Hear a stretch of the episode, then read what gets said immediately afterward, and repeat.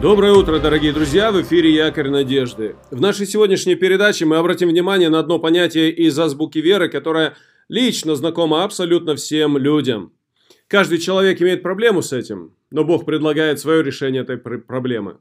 Давайте поговорим о грехе. Но прежде чем мы коснемся предмета нашего разговора сегодня, хочу сказать, что после этого эпизода мы сделаем некоторую паузу в азбуке веры и вернемся к ней позже. Следующий эпизод «Якоря надежды» будет посвящен рассуждению над одной книгой Нового Завета. Мы будем рассуждать над посланием апостола Павла к филиппийцам.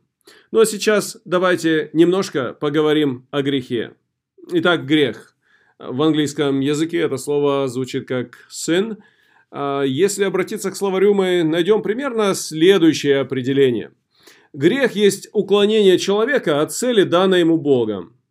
Другими словами, грех – это уклонение в мыслях, словах и делах от характера, от цели и от воли Божьей для человека. Грех – это также сознательное нарушение воли Бога, извращение или порочность человеческой природы э, благодаря отпадению человека от Бога. Несмотря на это общее понимание людей, что грех есть что-то запретное, но привлекательное – Библия говорит о грехе как о смертельной болезни и состоянии рабства человека. В оригинальных языках Библии и в иврите, и в греческом слово «грех» означает прежде всего промах или выстрел мимо цели. То есть, если ты согрешил, то промахнулся мимо той цели, которую Бог поставил перед тобой. Поэтому всякое несоответствие моральным качествам Святого Бога Его доброго намерения для человека есть грех. Что же говорит Библия? Несколько принципов из Библии, как это слово «грех» употребляется в Библии. Ну, так мы узнаем в Библии, что грех вошел в мир через непослушание Адама. В послании к римлянам, 5 глава, 12 стих, написано так. «Поэтому, как одним человеком грех вошел в мир и грехом смерть, так и смерть перешла во всех людей, потому что в нем, то есть в Адаме, все согрешили». Итак, откуда появился грех – грех у людей появился через непослушание Адама. Что еще? Мы читаем в Библии, что греховная природа стремится к греху, привлекает к греху. Послушайте, что написано в первой книге, э, в первых главах первой книги Библии «Бытие». Бытие, 4 глава, 7 стих. «Если делаешь доброе, то не поднимаешь ли лица? А если не делаешь доброго, то у дверей грех лежит, он влечет тебя к себе, но ты господствуй над ним». Это слова Бога к Каину. У Каина было искушение что-то сделать нехорошее для Авеля, Бог предупреждает его. И Каин, в конце концов, он э, не выдержал. Он послушал греховного помысла своего. Что еще говорит Библия о грехе? В Библии написано, что все люди грешные не могут своими силами избавиться от греха. Римлянам 3 глава 23 стих. «Потому что все согрешили и лишены славы Божьей». Мы читаем еще в Библии, что грех приводит к разделению со святым Богом. В книге пророка Исаия, 59 глава 2 стих написано так. «Но беззакония ваши произвели разделение между вами и Богом вашим, и грехи ваши отвращает лицо его от вас, чтобы не слышать».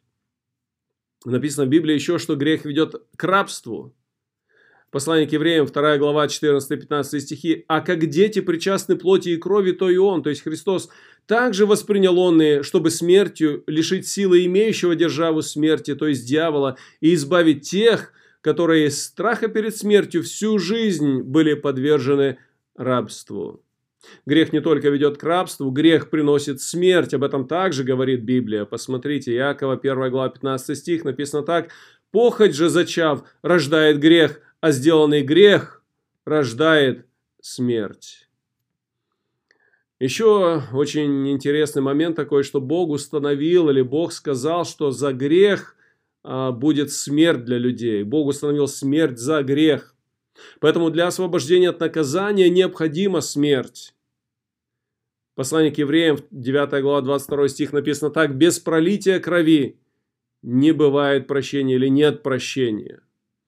Что еще мы читаем в Библии? Мы читаем, что Бог дал возможность приносить заместительную жертву за грех. Вот посмотрите, как это было в Ветхом Завете. Нужно было принести животное за грех человека.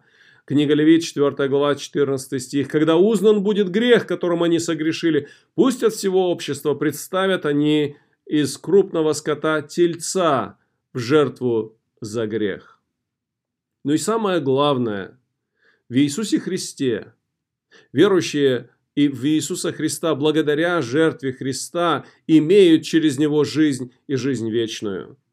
Римлянам 6 глава 23 стих написано так, «Ибо возмездие за грех смерть, а дар Божий – жизнь вечная во Христе Иисусе, Господе нашим». Вот такие тексты Библии, которые говорят о грехе, говорят о том, насколько сильно грех имеет влияние на человека, и также говорят о том, что Бог предлагает решение проблемы греха.